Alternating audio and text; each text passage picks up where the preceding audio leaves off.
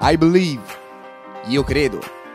Riflessioni a cura degli studenti della Facoltà Avventista di Teologia di Firenze.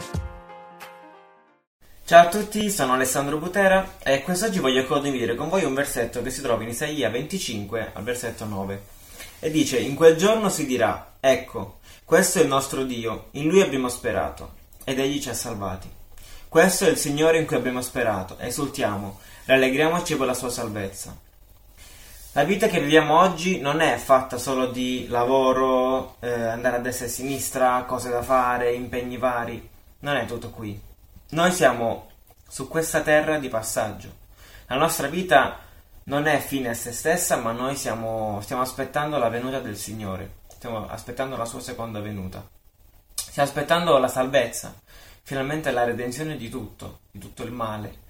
Tutto sparirà e questo versetto ci fa capire com'è importante quel giorno, perché in quel giorno si dirà, ecco, questo è il nostro Dio, in Lui abbiamo sperato. Questo è il Dio in cui abbiamo sperato. Non dimentichiamoci che nonostante a volte possiamo soffrire, possiamo stare male per tutto ciò che ci capita, non dimentichiamo che Dio mantiene le sue promesse, è un Dio fedele Dio è pronto a venire di nuovo su questa terra a salvarci.